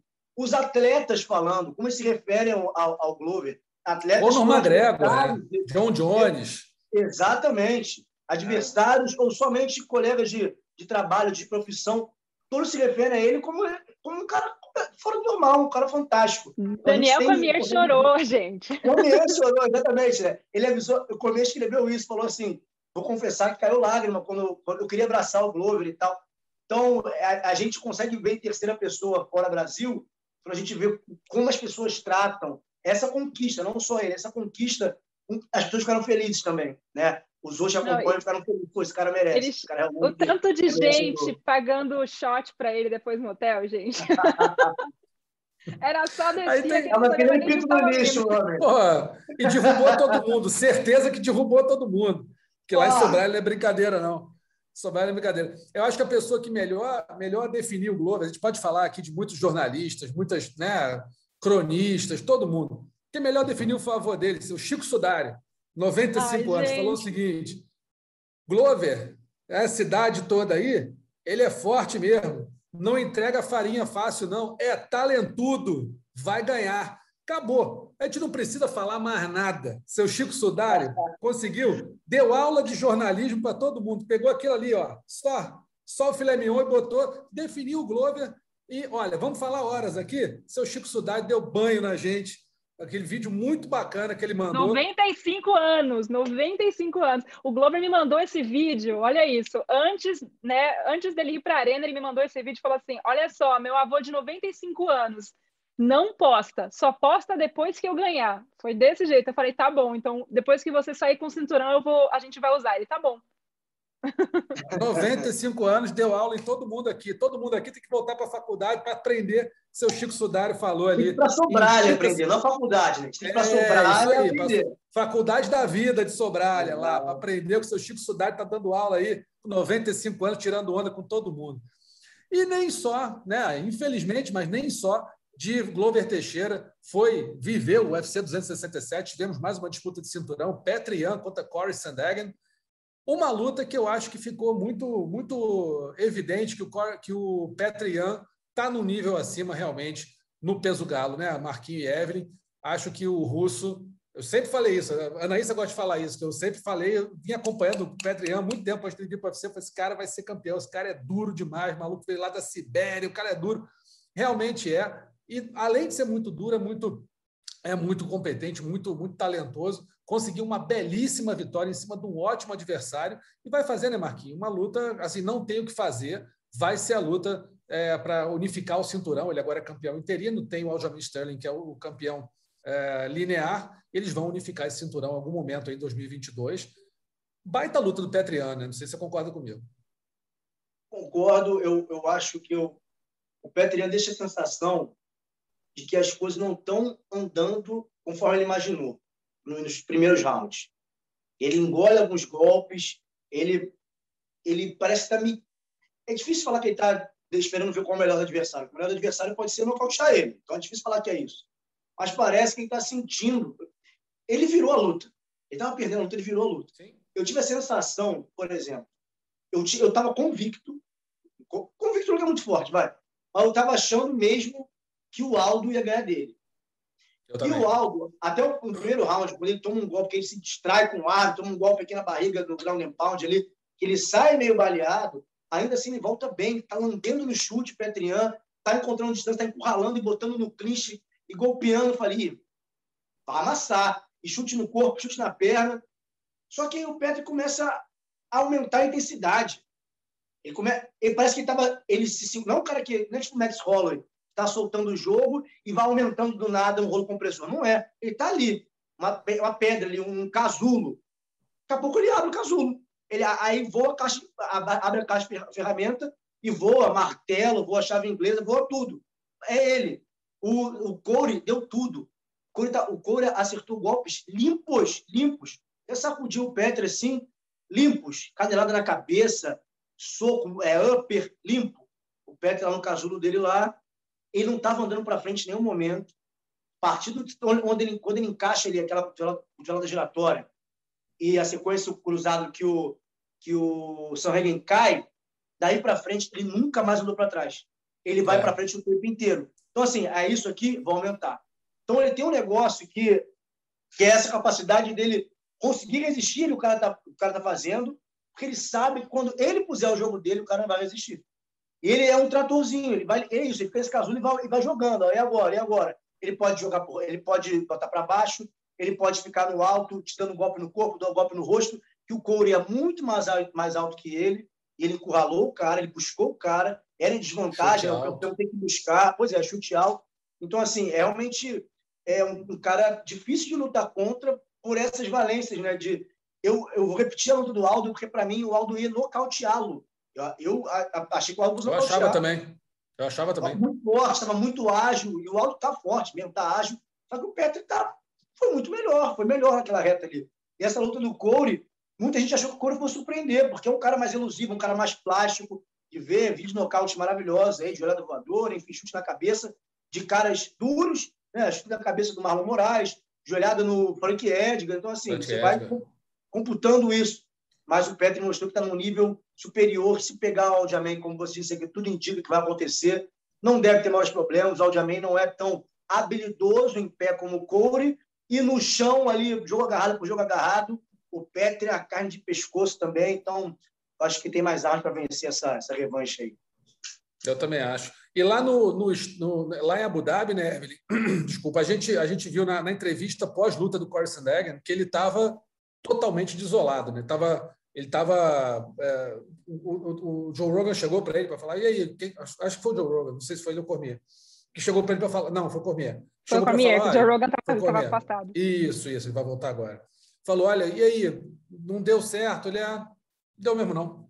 Não tem nada que falar. Ele nem falou com a gente lá atrás, Russo. Ele passou direto, assim, né? Assim, a sensação que a gente teve é que, sabe quando você faz tudo, você, você deu mil e um por cento, né? E aí não funciona, não tem o que falar, né? Porque o, o caso do, do Peter Jansen, até o, o próprio Dana White falou lá no final, porque estavam falando, estavam especulando, né? Se ele enfrentaria na sequência o TJ de Lachó caso o Aljamain Sterling não tivesse pronto, né? E aí o Dana fala que não, que tudo indica que vai ser a, a luta pela unificação do título e quem vencer enfrenta o Dillashaw, né? Aparentemente seria isso. A não sei, que a gente sabe como são os deuses do MMA, né? Às vezes demora muito para sair essa revanche, o Dillashaw tem que fazer uma luta antes, a gente tem Aldo enfrentando o Rob Font agora. Muita coisa pode mudar até lá, né? Mas a, a, impressão que a gente tinha lá atrás, assim, era essa, assim, tipo, o cara fez tudo e mais um pouco, ele, ele, ele saiu com a cabeça baixa, cabisbaixa, ele nem olhou pro lado, assim, tipo, não, não conseguia impor, não sei o que aconteceu, não foi. E o Petrian, é. assim, a gente fala que a Rússia tem um tipo de... de água diferente, água diferente. Não tem o que falar, aquela raça é lá é dura, Gente Aquela raça céu, né? dura, não tem jeito. Você, pega um cara que ninguém conhece direito, o cara vai para a luta, esculhamba todo mundo. O que tinha de russo nesse card também, hein, Rússio? Pelo amor de Deus. Da última que eu participei aqui do podcast, do Mundo da Luta, foi com o Parrumpinha. Foi uhum. antes da, da revanche do Conor com o Poirier, né? E aí ele estava falando sobre os russos que treinam na, na, na, na ATT e falando Sim. isso. A gente não acompanha, os caras já chegam na ATT com um cartel de, sei lá, 17-1, já varreu metade da Rússia e chegam aqui e eles acham que não estão prontos para o UFC. Então, quando o cara chega no UFC, ele está já num nível muito, muito alto, muito alto. Eu não parrupia é falar isso, a gente acha que são caras frios e tal. Ele contando a relação que eles têm com o mestre, que são os caras mais amorosos que ele tem, mais carinhosos, fiéis, né? Russos, é. né? mais fiéis, essa imagem do mestre, que é como o pai, né, que o Parrupia estava contando. Então, eu acho né? que essa experiência, essa rodagem da Rússia, como a Evelyn falou, é só carne de pescoço ali. Isso mastigar pra caramba. O cara chega no UFC com um cartel desse já enfrentando caras muito duros, a tendência é que ele cresça, né? A gente tem o Islam Makachev que é uma prova disso. Ele só não pode causar, fazer mais do que ele fez contra o Aljamain Sterling, né? Porque um erro daquele é uma coisa que o lutador tem que saber. É. Não importa se o corner grita para você dar o joelho ali. Ele tem que saber. Você tem, eu sei que às vezes de um estado para o outro muda uma regra ou outra e tal, mas ele tem que decorar e tem que ter isso muito bem dentro dele. Tipo assim, ó, eu sou campeão no nível que o Peter Ian tá, ele não pode cometer um erro daquele. Aquilo ele ali foi o, que, luta, né? Foi o que custou, na verdade, tipo, o cinturão, cinturão, né? E assim mais do que tudo, mostrou que ele está num nível que ele não pode cometer esse tipo de erro. Então, acho que assim, daqui para frente, ele tem que ter tipo as regras assim decoradas de trás para frente, de frente para trás, para que isso não aconteça numa luta futura, né? É isso, mas aquilo, se, se ele tiver com a regra decorada, estiver lutando bem, sem fazer, sem cometer esses, esses, essas faltas, acho difícil perder para alguém. Eu diria, assim, já lutou com o Aldo. Eu acho que o, o, o Dilachó em forma, eu não sei se ele consegue chegar à forma que ele teve um dia quando ele venceu Barão, venceu o, o, o Code. Ah, meu Deus, esqueci o sobrenome dele. Garbrandt. Ah, Code Garbrandt, exatamente. Aquela forma que ele estava, não sei se ele consegue voltar. Se ele conseguir voltar, ele, acho que ele dá uma luta dura, porque é um dos, um dos pesos galos mais habilidosos que eu já vi na minha vida. Mas se não conseguir estar tá ali na ponta dos cascos, olha, acho que o Petrian vai ficar um bom tempo aí dominando a categoria peso galo, porque é um lutador realmente de exceção. De exceção também é o nosso Ramzat Timaev, que mais uma vez passou o carro, limpou o chão com o adversário, chegou a levantar o cara, gritando com o Dana White, jogou no chão, fez o que quis, embolou, embalou para presente e entregou o Li Jingliang chinês, que não é qualquer um bom lutador, então ele não pegou um frango d'água, pegou um bom lutador e tirou para nada, né, Marquinhos? Então, esse Ramzat Shimaev, vou falar uma coisa para você. Tá ali, tá na Rússia, tá no bolo russo. Mas esse cara, entre os russos, é uma pedreira. É assustador, assustador. Para concluir o assunto do, do Petrian, daqui a pouco uhum. vamos ter que ligar para o homem lá, para o Cerrudo, para ver se ele volta, né? Aí seria bom ele com o Petrian. Seria. Mas, enfim, falando aqui agora do, do Shimaev, cara, o Jing, o Jing Liang, ah, mas não é o top. Ele é top, é top 10 da categoria. Ele, ele nocauteou o Capoeira, que estava no card. Uhum. Nocauteou o Capoeira no terceiro round. Nocauteou o Capoeira depois de bater muito no Capoeira, que é um cara duríssimo. Duríssimo. Até eu lembro que o Cristiano Marcelo falou na época que podia deixar um pouco mais, né? Porque estava no terceiro round já e tal, enfim. É um cara muito duro. Ele pega o cara no colo, como se fosse uma, uma almofada, caminha com ele, fala com o Dana White, taca no chão, faz o que quer. Então, assim, é, é, aquele, é aquele tipo, aquele espécime que você acompanha o treino. É isso. Fala, o que é isso no treino? O que, que é isso? Tem imagem dele treinando. Fala, que, que, que, tipo de. O que, que é isso? Sabe? Que, do que é feito esse ser humano? Um cara grande, um cara duro, de em pé, no chão também, é um cara rentável, um cara que se vende bem, que promove bem, que entrega, que fala vai fazer e faz, que é o que o UFC adora, é o cara que vende, que entrega a performance. É um pacote completo, é um pacote completo e a gente tem vários exemplos na história do UFC de caras que chegaram cheios dessa hype, cheios de, de aposta, ganhou a primeira muito bem, a segunda muito bem, a terceira já desandou e aí acabou a magia. O Shimaev, a magia dele poderia ser com o Liang, que é um cara muito duro. Ele embrulhou, deu um lacinho no pacote e devolveu para o UFC, para é presente. Isso. Então, assim, o que, que vai vir para ele agora? Ele pediu lá, falou de, de nomes. Eu, sinceramente, eu, eu fico me coçando de agonia. A Evelyn vai poder falar melhor, porque tá, vive lá isso. Quando toda hora vem o nome do Leite Dias. Isso me deixa maluco. Eu entendo que o cara vende, que não sei o quê. Eu entendo, tá? Eu mas já entendo. deu, né? Mas, meu Deus, é, assim, eu entendo, mas é botar ele Imagina ele com Shimaev, é, é, sabe? Ele não, é, a frase não faz sentido, não tem, não, não tem predicado na frase, não faz sentido, entendeu? Eu, eu realmente, o Leite, Dias falou que não queria, né? Falou isso hoje já, que não, que não tinha interesse, eu acho, teve um papo desse, eu tô Tá certo ele, né? O tá Leite Dias está dando aula, tá dando aula de, de, de, de, de na sinceridade, sanidade. de sanidade ao UFC. Você vê que ponto é, eu, chegou. Assim, eu não entendo realmente, como sempre falando do Leite Dias, fico por quê, por quê, por quê? Mas acho que tem muita luta para o Shimaev aí, antes de, de Camaro, vencedor de Camaro com Kobe. Acho que tem muita luta para ele na categoria. Muito que eu digo, mas duas pedreiras pelo menos até o cinturão. Entendeu? Um, um, um Durinho, um Vicente Luque, entendeu? Vai, vai acabar sendo isso, nomes. né? Vai acabar sendo um brasileiro, não tem muito jeito. Agora, eu só queria complementar o que o Marcos está falando, porque assim, gente, o Shimaev pegou Covid quase morreu. Documentou durante aí, né, um tempão nas redes sociais o, o quão difícil foi para eles voltar a treinar em alto nível por conta da Covid, né? Assim, o quanto chegou a dizer que a carreira estava encerrada, que ele não conseguia subir escada, né? Assim, foi uma recuperação bizarra, além de tudo, né? Se recuperar da Covid, voltar a treinar em alto nível e ter a performance que ele teve lá em Abu Dhabi, assim, né?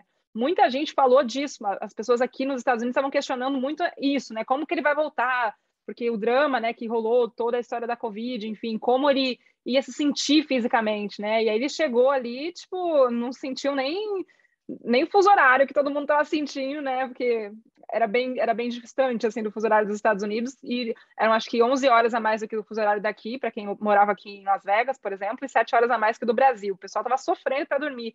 Ele chegou lá e nem tomou conhecimento e realmente venceu a luta de uma forma muito surpreendente. Agora, já estar pedindo né, o title shot, a gente sabe que é uma promoção, né, uma coisa de querer se vender, se vende muito bem, mas é isso, ele tem que fazer pelo menos mais umas duas lutas com pedreiras aí, eu acho, para provar que ele merece title shot, até porque essa divisão é uma divisão complicada, né? A gente tem muita pedreira ali no top 5, o top 10 também não é fácil.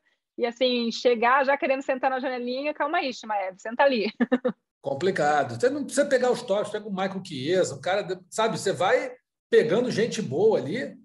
Ele, ele, ele tem um caminho, mas que esse cara é luta dura para todo mundo hoje, isso não tem dúvida. Eu acho que assim, é um exagero dele falar, pô, o Camaro já está velho, eu quero pegar ele logo. Eu acho que o Camaro ganha dele com tranquilidade. Eu acho que o Camaro é um, é um, outro nível de lutador, não é só de peso meio médio, é de lutador, de cabeça, de, de drive, de vencedor. É um cara, é um cara diferente. Mas tem muita gente boa nessa categoria. Eu acho que o Shimaev vai, vai chegar lá. Ele vai chegar no top 5, no top 3, vai disputar cinturão, sim, mas acho que agora precisa um pouquinho de tempo. Vamos falar um pouquinho da nossa Amanda Ribas, que venceu Vina Jandiroba, né, num combate que ela se mostrou muito sólida. Não sei o que vocês acharam. Achei que a Amanda foi muito sólida, conseguiu se recuperar muito bem do nocaute diante da Marina Rodrigues. Fez uma luta muito boa com a Vina Jandiroba, que também não é qualquer uma, excelente lutadora. Acho que a brasileira agora, né, Evelyn, está num, num, caminho, voltou ao caminho das vitórias. Me parece um pouco mais madura como lutadora. Né? Lá, assim, dentro do octógono, me pareceu um pouco mais pragmática, indo para o que tem, tinha que fazer.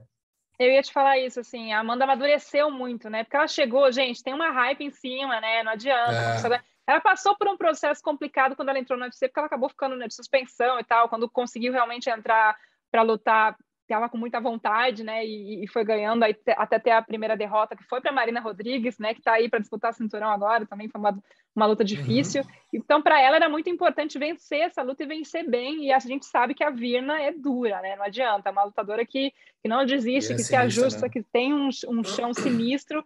E, e, a, e a Amanda começou em desvantagem, conseguiu ajustar ali o jogo e aí virou a partir do segundo round, né? Ela falou que ela ouviu muito o corner e é uma relação que ela está criando ainda de confiança também, porque querendo ou não, ela tentou vir para os Estados Unidos para fazer o camp na American Top Team, não conseguiu.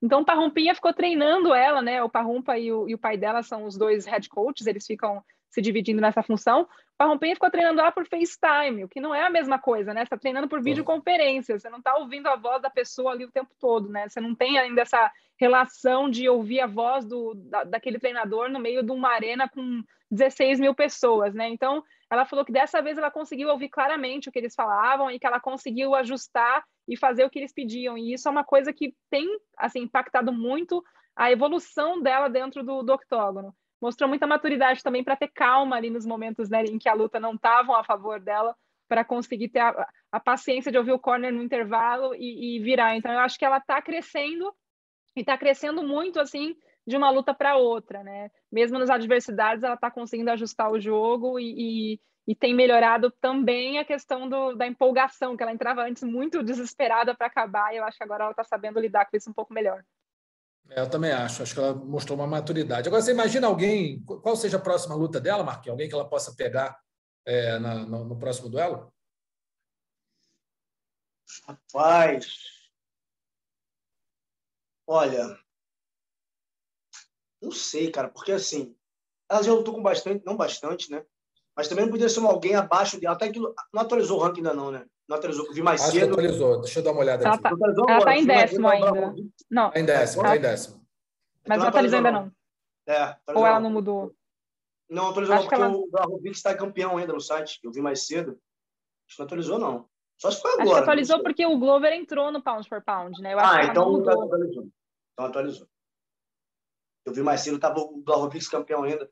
É, ela está em décimo. Cara. Vou pegar o ranking aqui para a gente dar uma olhada rápido. Não está atualizado mesmo do site do UFC ainda, não está não, estou olhando aqui. Não, né? Tá o ah, Blahovic é campeão ainda. Fala é, aí, um... Blahovic. Vou pegar aqui o peso palha. Peso é. palha é o seguinte. A Wendy e a Rose enfrentam nesse final de semana, né? A gente tem Carla Esparza. A Carla Esparza acho que era um bom nome para ela. Tem Marina Rodrigues, a Xianuan, que eu não sei falar o nome dela direito. É Xiaonan, é. Yan Xiaonan, tem a Mackenzie, que ela já enfrentou, tem a Nina, que ela já enfrentou também, não foi? Ou eu estou viajando? Ficou a Carla Esparza, não, não precisa muito não. Carla Esparza. Ficou a Carla Esparza. A Nina tem luta. Eu acho que a Carla Esparza Carla Esparza, é um nome... nome forte, luta boa para Amanda. É o nome que vai jogar lá em cima se ela vencer. eu já fico com o Carlos Parza. Acho que seria é, bom eu acho que ela, acho que ela seria, seria um bom nome, ou ela ou a Yan Xiaonan, que é uma é. também uma ótima lutadora, mas acho mas que tá muito ascensão, joga mais né? É, a Xiaonan tem ascensão, é a luta que você pode perder, que é muito dura, e te joga lá para baixo, não tem tanto joga nome ainda assim, né? A então, Carla, você queima dois prospectos, né? A Carla já está lá em cima. É, exatamente. É. Acho que a Carlos Paz seria um ótimo nome. Só Até porque a Carla estava outros... esperando, né, Rússio? A Carla estava esperando a chance dela claro. de enfrentar o cinturão, né? Tá ali, tipo assim, o Dana White já falou que lá assim funciona, né? Então, assim, vamos botar ela para lutar, né? É, de é uma boa. É uma boa. De repente, bota ela para lutar aí. Outros brasileiros, a gente vai falar um pouquinho mais daqui a pouco sobre a luta do Eliseu Capoeira, mas venceu, arrasou, na verdade, o Benoit, o Benoit Sandenis. É, a luta foi marcada pela atuação desastrosa do árbitro Vyacheslav Kiselev. A gente vai falar um pouquinho mais depois sobre essa luta. Alain Puruoso e o Ricardo Carcassinha acabaram perdendo né, para os daguestaneses Tahir Ulambekov e Zubaira Tukugov, ambos treinados pelo esse sujeito que não sabe o que é perder, Habib Nurmagomedov, que agora, além de invicto na mão, agora é invicto também no gogó. O homem não perde, nem batendo, nem treinando.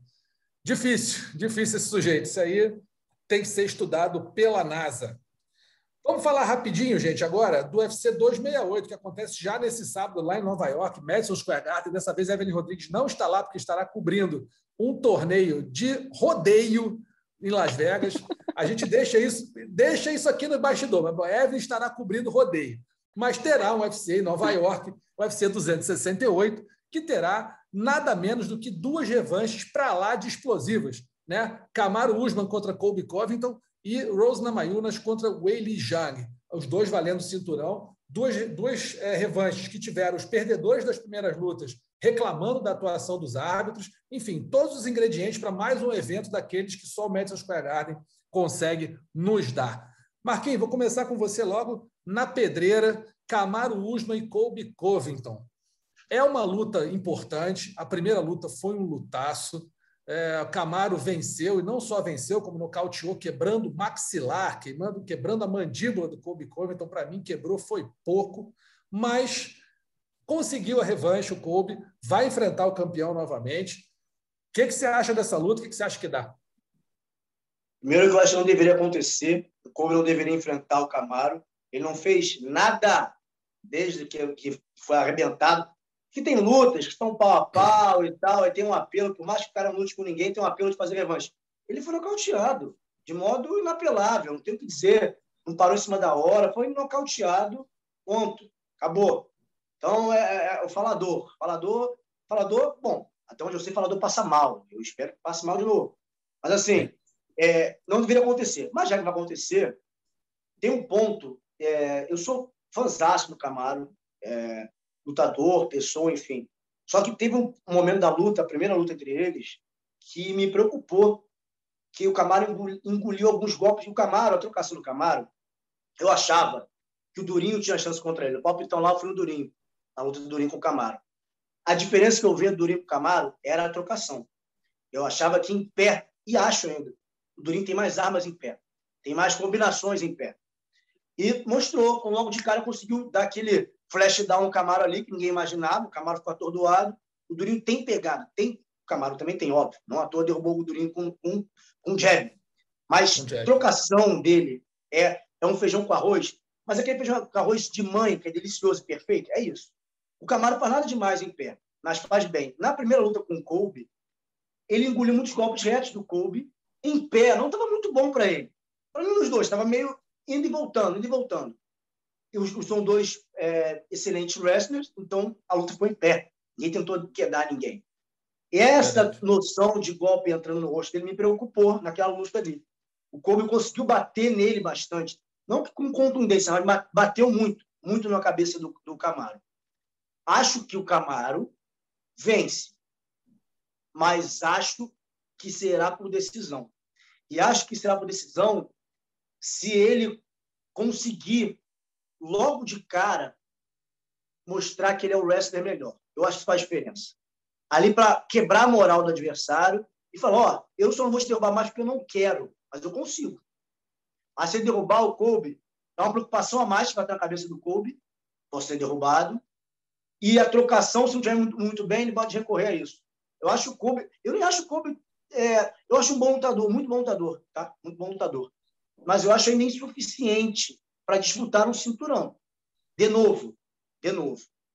Porém, eu acho que o jogo casa com o jogo do Camaro. Eu acho que o jogo do Camaro ca casa para o Kobe. Só uhum. que eu uhum. acho o Camaro mais forte. E nem acho que é só gás, não. Forte. Bate mais forte. Mais pujança nos golpes.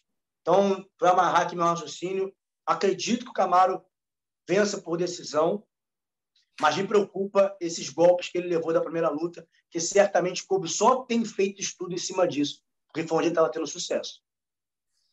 Concordo com você. Acho que o Camaro, para mim, é favorito. Aposto na vitória do Camaro também.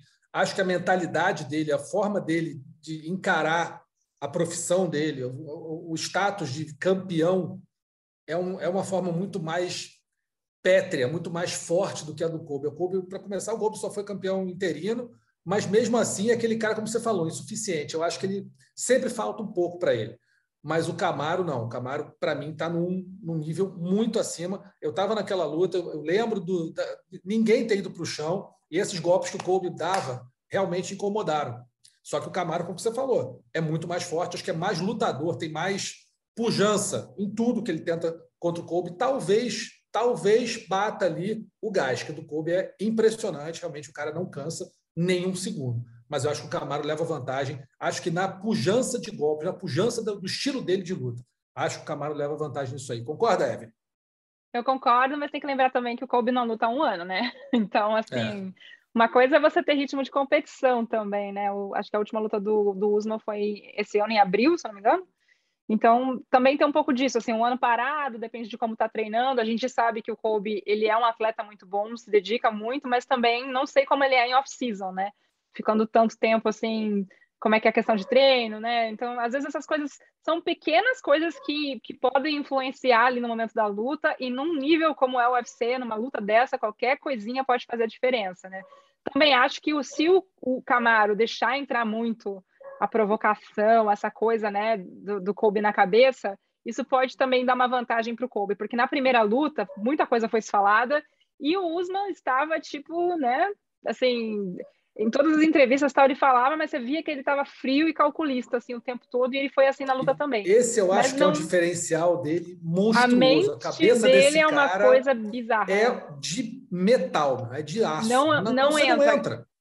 Agora precisa entender se ainda está assim, né? Se tem alguma é. coisa que eu possa fazer que possa alterar, assim. Porque a gente vê, às vezes, um atleta mudando a mentalidade de uma luta para outra. Às vezes, né? eu, eu ouvi entrevistas em que ele dizia que ele não achava que o Kobe merecia essa, essa luta, mas, né, o Kobe é um senhor especialista em irritar as outras pessoas, em irritar todo mundo, em querer causar. Então, vamos ver aí. Eu acho que vai dar Camaro Usman. Eu estava olhando aqui as casas de aposta, ele é, ele é franco favorito. Então, não tenho, não tenho o que dizer, assim. A gente torce muito contra o, o, Kobe, apesar dele ser treinado por dois brasileiros que eu adoro.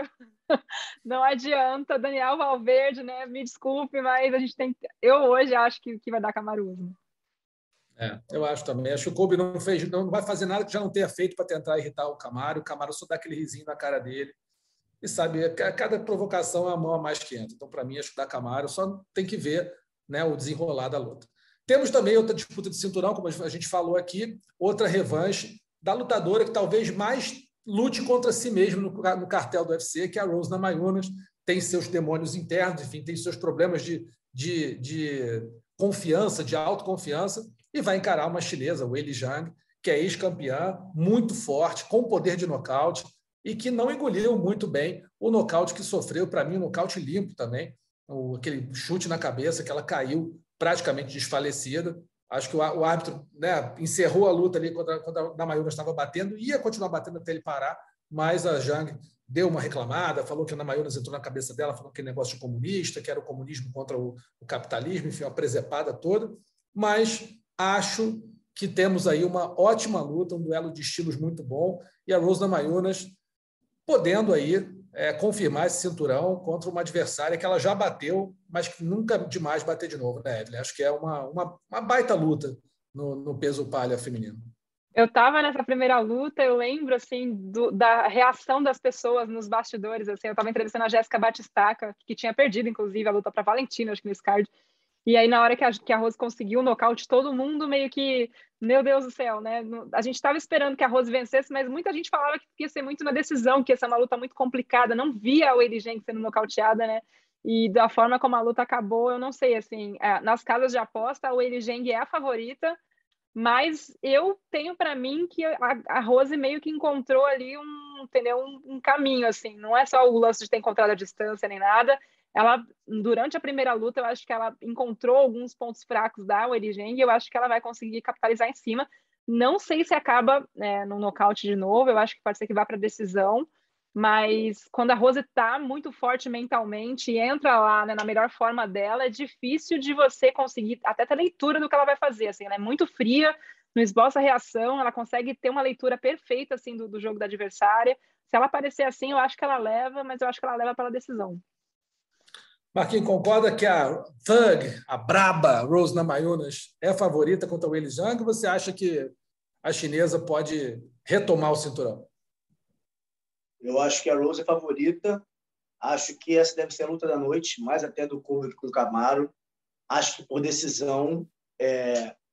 Mas para a Rose, eu, acho que a, Rose, com a, a Willie Jung, quando estou com a Ioana, eu acho que a Ioana pudesse vencer. Pelo volume, por ser mais ágil. E ela é. Mais volume de jogo, de golpe, muito rápida. Só que a chinesa é muito forte. Muito forte. Eu vejo na Rose agilidade, um jogo completo, velocidade também e pegada. A Rose também pode nocautear. Então, acho que essa faz, faz diferença. Vai, eu acho que vai ser tipo paintball, que está todo mundo todo pintado, vai ser uma guerra, todo, todo mundo machucado quando acabar a luta. Acho que vai ser assim. Acho que vai ser assim, vai ser uma luta fantástica, fantástica. Mas a, acho que a Evelyn foi muito precisa quando ela falou que a Rose parece ter visto algumas coisas no jogo da, da, da chinesa ali na primeira luta. Porque aquele chute alto ali que entrou, nocaute, também achei limpo, limpo, não tem, para mim, incontestável o nocaute, embora a Willie, enfim, tenha achado que deveria deixar um pouco mais, é difícil, porque é um golpe você tem que ter um mínimo de noção de distância, de acabar de começar a luta, você dá um passinho para frente, de acabar de começar a luta. Então a Jang também não esperava aquele chute na cabeça do nada. E para você dar um chute. Caiu daquele, e caiu desfalecida. Caiu né? Madeira, madeira. É. Dá um chute daquele e mostra o que a Evelyn falou. Ela já entendeu que poderia acertar aquilo. Não era um gol para medir distância, para testar. Vai entrar, e entrou muito limpa. A mão nem chegou a estar perto da proteção da cabeça da, da sabe? Então, acho que ela encontrou ali um caminho. Acho que por isso ela vence. Pode nocautear de novo, acredito que sim. Mas a chinesa vai estar mais ligada nesses, nesses, é, nesses estalos da Rose então, por esse, esse fator da preocupação da chinesa, acho que vence por decisão a Rose Namajunas. É, eu, acho, eu acho que a Namajunas tem muita chance de vencer. Acho que vai ser um lutaço também. Não tem um prognóstico claro. Acho que as duas têm muita chance de vencer. Acho que a Namajunas é mais completa e já mostrou que poderia nocautear. Então, talvez a cabeça da Weili Zhang esteja um pouquinho mais abalada com isso. Eu acho que a Zhang só vence por nocaute. Eu acho que é só vez Eu também. Né? Eu também. Por pontos, acho que a Damayunas, a Damayunas leva. Concordo contigo. Acho também que a Damayunas tem mais chance de vencer numa luta longa. Acho que a Jang não vai vencer numa luta longa, não. Num, num golpe, ela consegue. Numa luta longa, acho que está mais para americana. E para a gente, né, os brasileiros que estão aqui acompanhando, a gente tem várias lutas boas, assim, Just Gate contra Michael Chandler. Pô, lutaço, você não pode nem piscar para essa luta, que alguma coisa pode acontecer. Mas temos aí a estreia do nosso Alex Poitin. Um talvez. Marquinho treina, treina, treina, treina kickbox, taekwondo, né, Marquinho? O que, é que você treina? Você é bom em várias coisas. Muay Thai, Muay Thai. Muay Thai, Muay Thai. Marquinho, aqui é craque de Muay Thai. Pode dizer para a gente o que, que é Alex Poitin na trocação. Então, vai aí, Marquinhos. Diz aí para a gente o que, que a gente espera de Alex Poitin e Andrés Mihailidis, é o grego que vai dar as boas-vindas ao brasileiro no encerramento do card preliminar do UFC 268. Poitin chegou na hora certa no UFC e o que, que ele pode fazer no evento? Ele pode nocautear, né? É isso que ele tem que fazer. É, Para quem não conhece, Poitin, campeão duplo do Glory. O Glory é o, o creme de la creme da, da, da trocação, né? É, o cara nocauteou o Adesanya, para quem não está lembrando, né? Do, desse feito também do, do, do Poitin. É claro que está falando de um striker excelência no último nível da trocação. Só que é MMA, né? é diferente. Já lembrar também de uma estrela, um astro que chegou no UFC, vindo do Glory, que era o Gokan. Ah, ele vai, vai fazer o saque, vai fazer acontecer, ganhou ali, e depois foi nocauteado pelo Khalil Roundtree, que é um cara mediano. Nocauteado pelo Roundtree, nocauteado gelado, caiu madeira, né? E assim, então é diferente, é diferente. Não é todo cara da trocação é, craque, como o Adesanya também, que se dá bem no MMA. Óbvio que tem que ter um jogo ali completo. A trocação do MMA é diferente de trocação trocação. São outros. Não é porque o cara que está na tua frente troca diferente. Não, troca com você. Só que tem outras milhares de preocupações na cabeça. Ele pode entrar de queda, ele pode te agarrar, ele pode fazer milhões de coisas. Né? Então, é, é, ele tem que ter isso em mente. E o jogo de chão, que a gente, obviamente, sabe que vai ter que trabalhar incessantemente, está trabalhando, óbvio, mas vai ter que cada vez mais trabalhar, cada vez mais se aprimorar para não ficar de costas para o chão e, e, ser uma presa fácil, né? Poder ter aquele traquejo, poder sair, essa agilidade para dar um explodir de baixo para cima e sair. Mas em pé, é... enfim, não tem muito o que falar. O cara é, é muito, muito diferenciado na luta em pé. E se ele estrear nocauteando, né, vai corresponder à expectativa de ter contratado um cara com esse gabarito de trocação que é o Alex Poitin. Está treinando com o Glover, né? Está treinando com o Glover, com o, com o Lyoto Machida. Material humano não falta nessa, nessa academia aí. Não falta mesmo. E o, a gente dando uma olhada aqui no cartel do Mihailides, o grego que vai enfrentar o Poitin, todas as lutas dele que foram finalizadas, perdendo ou ganhando, foram nocaute. Não teve uma finalização, tanto perdendo quanto ganhando. Ou seja, é um lutador que vai para vai a luta em pé, provavelmente. E indo para a luta em pé, acho muito difícil que ele faça frente ao Poitin. Evelyn, teve aí alguma, alguma, algum contato aí com o pessoal do, do, do Poitin, do pessoal do Glover? Como é que estava a preparação do Poitin? Teve alguma, algum bastidor para a gente? O Glover disse que assim o Poitin foi uma peça-chave nessa preparação dele para a luta, né? E disse que estava apanhando todo dia, coitado. Ele falou: eu apanhava do Poitin na academia, você acha que eu ia perder essa luta para o Blahovic? Sem condições, né? Tipo, eu já tentei. Que, que o Glover brinca também, que ele fala, né? Que o, o avô dele falou para ele: quando você botar para baixo, bota toda a sua força e mais um pouco. Que foi isso que ele ouviu, né? Do seu Chico Sudário. E a parte de trocação foi com o Alex Poitin, que ele falou que estava dando uma canseira nele todo dia, então que ele tinha certeza certeza que na trocação o Blachowicz não ia estar mais afiado do que ele. Mas a gente sabe também, eu tava, o, o, o Marcos estava falando aí do, do Poitin, né? A, a, única derrota do Poitin na, no MMA foi por finalização, né? Ele está vindo embalado aí por três vitórias por nocaute, isso deve dar um, um, gás. A gente espera que ele tenha corrigido realmente essa, essa parte do jogo de, de chão, de saber se defender, de saber o que fazer quando cai, né? Então, assim, a expectativa é que ele chegue nocauteando, muita gente está de olho, né? Para todo mundo, assim, a imprensa americana está falando muito dessa estreia do Poitin por ter sido o único cara que venceu né, o Israel Adesanya no kickboxing. Então, tem uma atenção especial e o fato do Glover estar no corner, né? Tipo, ser o, o, o recém-coroado campeão meio pesado tá lá ajudando o Poitin a fazer essa estreia. Eu acho que dá um peso a mais, mas também acho que dá uma confiança de que ele realmente está no caminho certo. Eu acho que ele é favorito, sim. Então, como você disse aí, né, o, o, adversário, inclusive, não finalizou nenhuma luta. Então, a, a, expectativa é que seja uma luta de trocação e que ele acabe e acabe rápido, né, Russo? Vamos torcer. A gente lembra que o UFC 268 acontece no dia 6 de novembro, próximo sábado, às 7 horas da noite, horário de Brasília, lá em Nova York. E, ó, eu não vou estar... Eu não vou estar é. lá, mas a gente vai ter Camilo Pinheiro Machado e Roseguini fazendo a cobertura junto com o Tigre, que é o nosso cinegrafista. É isso, isso que eu ia falar. Com a, com a, a excelência de cobertura de Guilherme Roseguini, Camilo Pedro Machado e o nosso brilhante Tigre, mestre das imagens lá em Nova York. Card preliminar começando às 7 da noite, horário de Brasília. Card principal às 11 da noite, horário de Brasília. Você acompanha tudo no Combate com exclusividade. O Combate.com e o Sport TV 3 transmitem as duas primeiras lutas do card preliminar em vídeo. O site acompanha o evento inteiro em tempo real. Só destacando rapidinho, tem mais dois brasileiros no card. John Allen vai encarar o Dustin Jacoby no peso meio pesado, e o Bruno Souza, que é campeão do LFA, vai estrear no, no peso pena no UFC contra o Melsik Bagdarassian, o armênio Melsik Bagdarassian. Vamos rapidinho agora, galera, para os destaques da semana: nocaute, finalização e vergonha. Nocaute da semana, temos seis candidatos aqui, e vai ser difícil escolher, eu acho. Vamos lá: Leron Murphy sobre o Makona Mirkani no UFC 267. Johan Lainesse sobre o Justin Burlinson no Contender Series, o Jonas Bilharinho sobre o Kanan Kawahai, também no Contender Series, Fedor Emelianenko sobre Tim Johnson no UFC 200, do Bellator 269, Justin Longoria sobre o Colin Richard, uma luta amadora no AKA, 100, é, AKA 18, uma cotovelada giratória espetacular. E o Ray Cooper, terceiro, sobre o Magomed, Magomed Kerimov na PFL. Marquinho, diz aí, melhor nocaute da semana.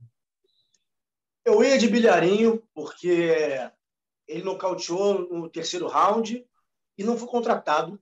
E eu achei isso meio doido, assim, foi um nocautão. Achei. É, mas eu vou no homem, né? Vou no Fedor, né? The Last. Que respeitar, né? Respeitar, respeitar que aquilo ali é, é, não é pouca história, não. É muita história para estar tá nocauteando dessa altura da vida. E foi um nocaute limpo no ex-UFC, né? Que é o Timothy Johnson. Pô, eu vou, vou de Fedor, pelos motivos óbvios. Evelyn, vai de quem? Eu vou de Fedor também. É difícil, né? Você ver um nocaute nessa, com essa idade. A gente está falando tanto de idade, né? Essa semana, o Glover aí provando para todo mundo que idade é um número. O Fedor também provando para todo mundo que idade é um número, né? Para chegar e conseguir um nocaute desse, eu acho que foi um nocautão limpo. Para mim, tem uma importância histórica ali. É, eu vou também. 40 vitória do último imperador, né? Um cara que já está no fim da carreira, mas continua dando show e é um mito por onde passa, por onde anda, é uma lenda.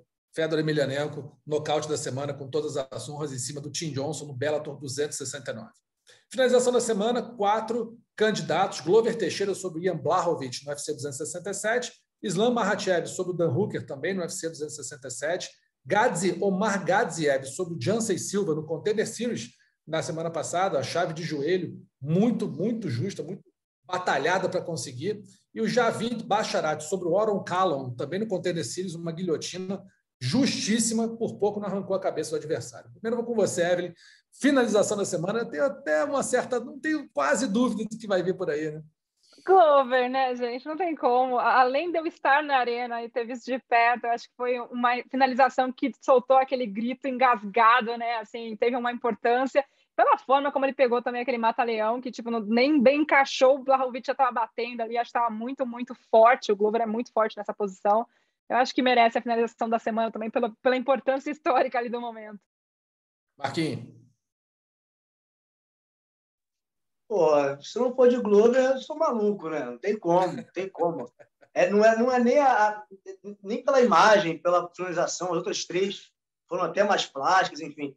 Mas o que a Evelyn falou é, é pressão de champanhe, né? O cara mal botou o, o braço já bateu, a pressão absurda que o Globo botou ali obviamente, a pressão de ouro, né? Então, sem chance de votar outra pessoa. Glovão até o fim. É, mais unanimidade, não tem como não votar no Glover Teixeira por tudo que representou, pela categoria que teve para né, construir essa finalização. Então, Glover Teixeira fazendo barba, cabelo e bigode aí, além do cinturão, do recorde da, da, de idade para ser campeão pela primeira vez aos 42 anos também. Finalização da semana aqui no mundo da luta.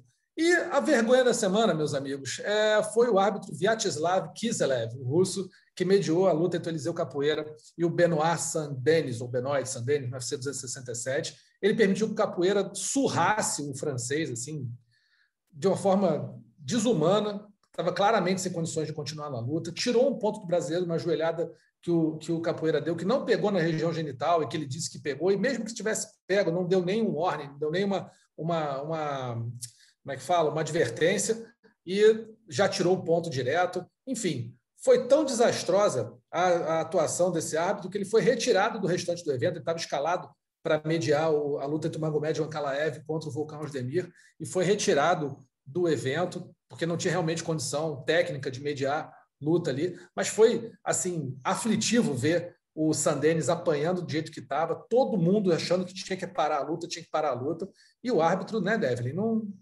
mandando continuar, o capoeira chegando a mostrar para ele, pô, olha como é que tá, não vai fazer nada, o cara segue, segue. Ou seja, um negócio que esse cara não tem condição nenhuma de arbitrar, né?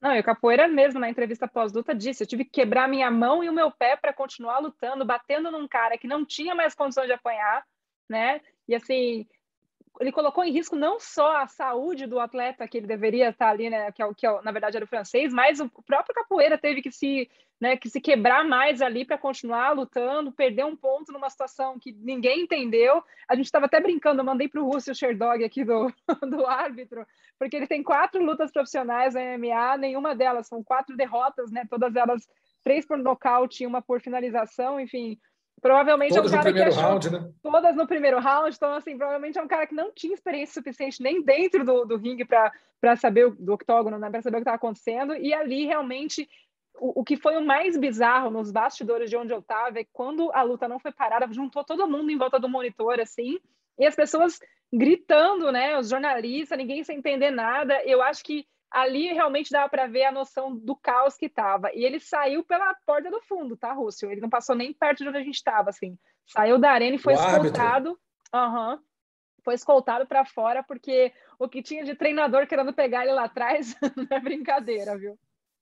Agora, tem um negócio, né, Marquinhos? Assim, a gente, claro, a gente tem que dar o, o a vergonha da semana para o árbitro tudo, mas talvez não, não seja só para ele. É, o treinador do, do Benoit Sandenis, o, o, Daniel Varran, que todo mundo conhece, né, já treinou vários brasileiros aí, deu uma entrevista dizendo que em nenhum momento cogitou jogar a toalha. E aí, não sou, não sou nem eu que estou falando isso, o John McCarthy, que tem uma experiência que se juntar nós três aqui em três vidas não vai dar a experiência que esse cara tem, falou que isso é um verdadeiro absurdo, porque no momento que você vê que o seu atleta não tem condição de virar uma luta, e você tem que conhecer o seu atleta para saber, olha, esse cara tem condição de virar, esse cara não tem condição de virar, tem condição de resistir ou não, você tem que proteger seu atleta. E o que ele disse foi que a equipe do Benoit não protegeu em nenhum momento, pelo contrário, deixou rolar, porque, sei lá, por medo de ser demitido. Aí é a lucubração dele, não sou nem eu que estou falando, ele que achou medo de ser demitido, medo de ser visto como treinador que desiste, que não deixa o atleta seguir mais um pouco, que acaba com a, com a carreira do atleta jogando a toalha. Só que, como o John McCarthy falou, é, o que acaba com a carreira do atleta não é aquela derrota, mas sim um castigo é, absurdo que pode acabar não só com a carreira, como a vida. Né?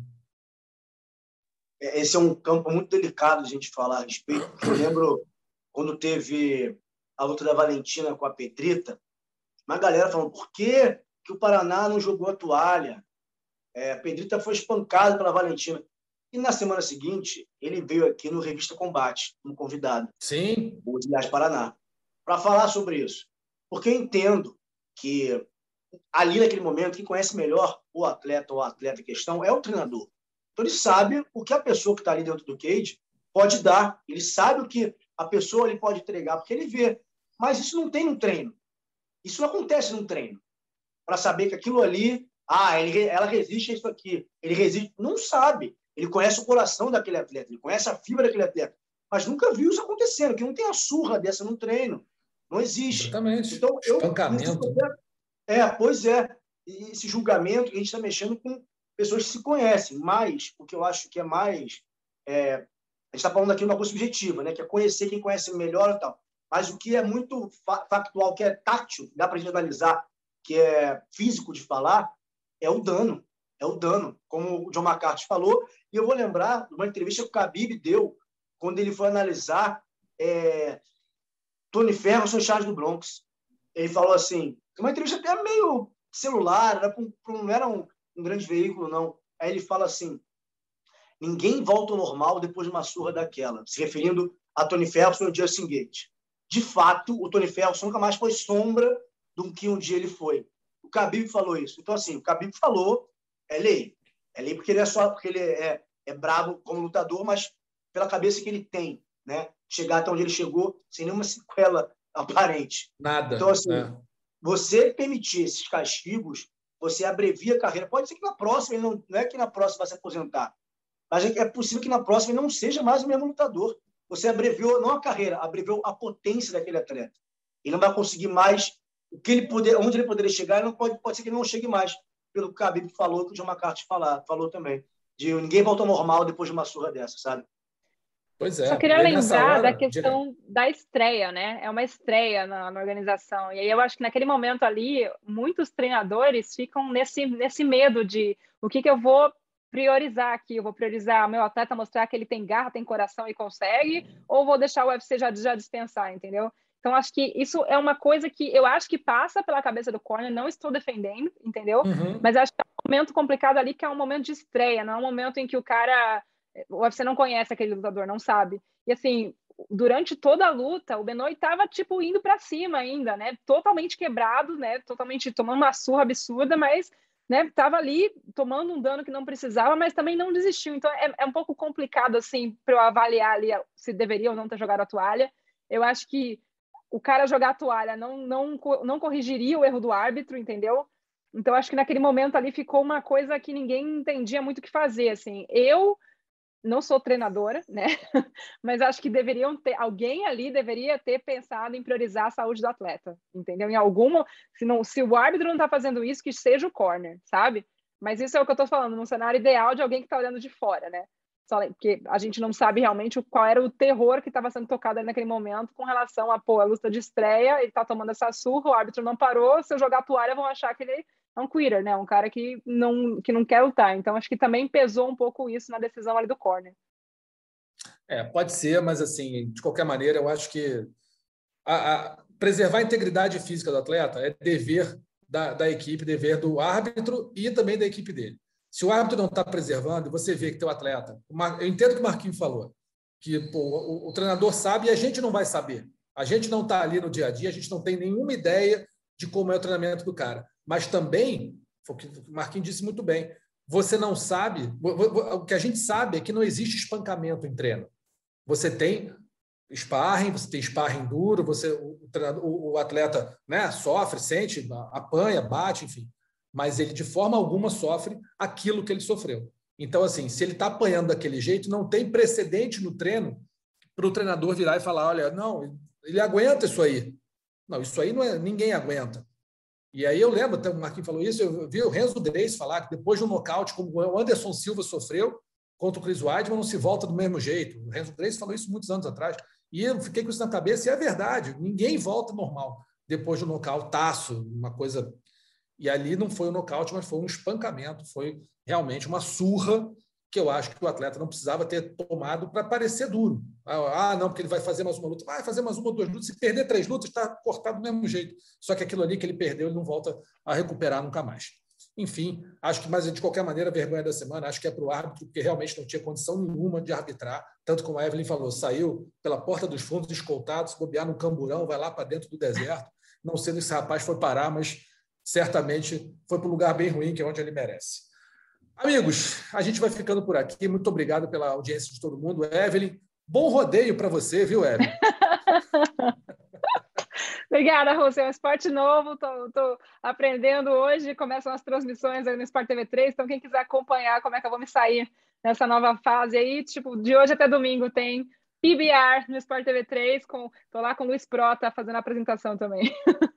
Isso aí, Evelyn sendo muito bem substituída no UFC pelo nosso Guilherme Rosenguini, pelo nosso Camilo Pinheiro Machado, pelo mestre Tigre, rei das imagens em Nova York. Marquinhos, muito obrigado pela tua presença aqui. Tem que vir mais vezes, amigo, tem que vir mais vezes. Vamos escalar mais aí. Pô, pode chamar, venho feliz da vida, sempre um prazer estar aqui, falando de, às vezes, assuntos não tão bons, né, como esse do juiz, mas também de um maravilhoso como o Glover Teixeira. Então, o MMA é isso aí, a luta é isso aí. Legal estar com vocês aqui de novo, gente. Obrigado, amigo. A gente agradece todo mundo a audiência. E lembra que o roteiro desse, desse episódio foi feito por esse que vos fala, Marcelo Russo. A edição é da Marcela Maev. Que, a, o combate.com, o, o Mundo da Luta está no combate.com e também nos principais agregadores de podcast do mundo. O ge.globo, que barra podcast, que a, tem não só o Mundo da Luta, mas todos os podcasts do esporte da Globo, o Globoplay, Spotify, Google Podcasts, Apple Podcasts e Pocket Casts, tá bom? Grande abraço para todo mundo até semana que vem. Até mais finalizado. Semana que vem tem mais Mundo da Luta.